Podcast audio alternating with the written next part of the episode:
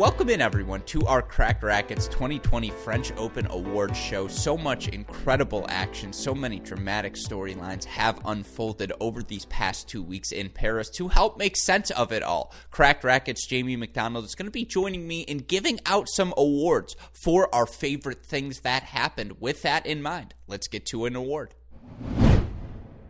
All right, Jamie, this award is titled the Sara Errani Award for a shaky serving performance. Now, I believe you are going to give this one to the person it is named after.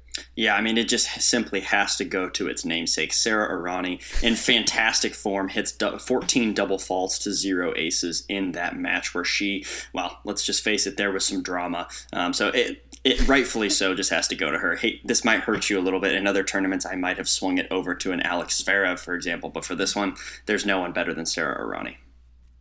I agree. Alex Zverev, under most circumstances, probably wins this award as well. Now, I do have a fellow nominee, and I'm going to give it to Corentin Moutet, who had multiple chances to serve out his first round match. He ended up dropping 18 16 in the fifth to Giustino. There was some Errani esque shakiness Jamie. We saw double faults. We saw everything you expect in this award. And of course, I think we saw that all week long, all two weeks in Paris. So many breaks of serve. Yeah, absolutely. Both on the men's and women's side. I mean, we know because of the conditions and how the balls played.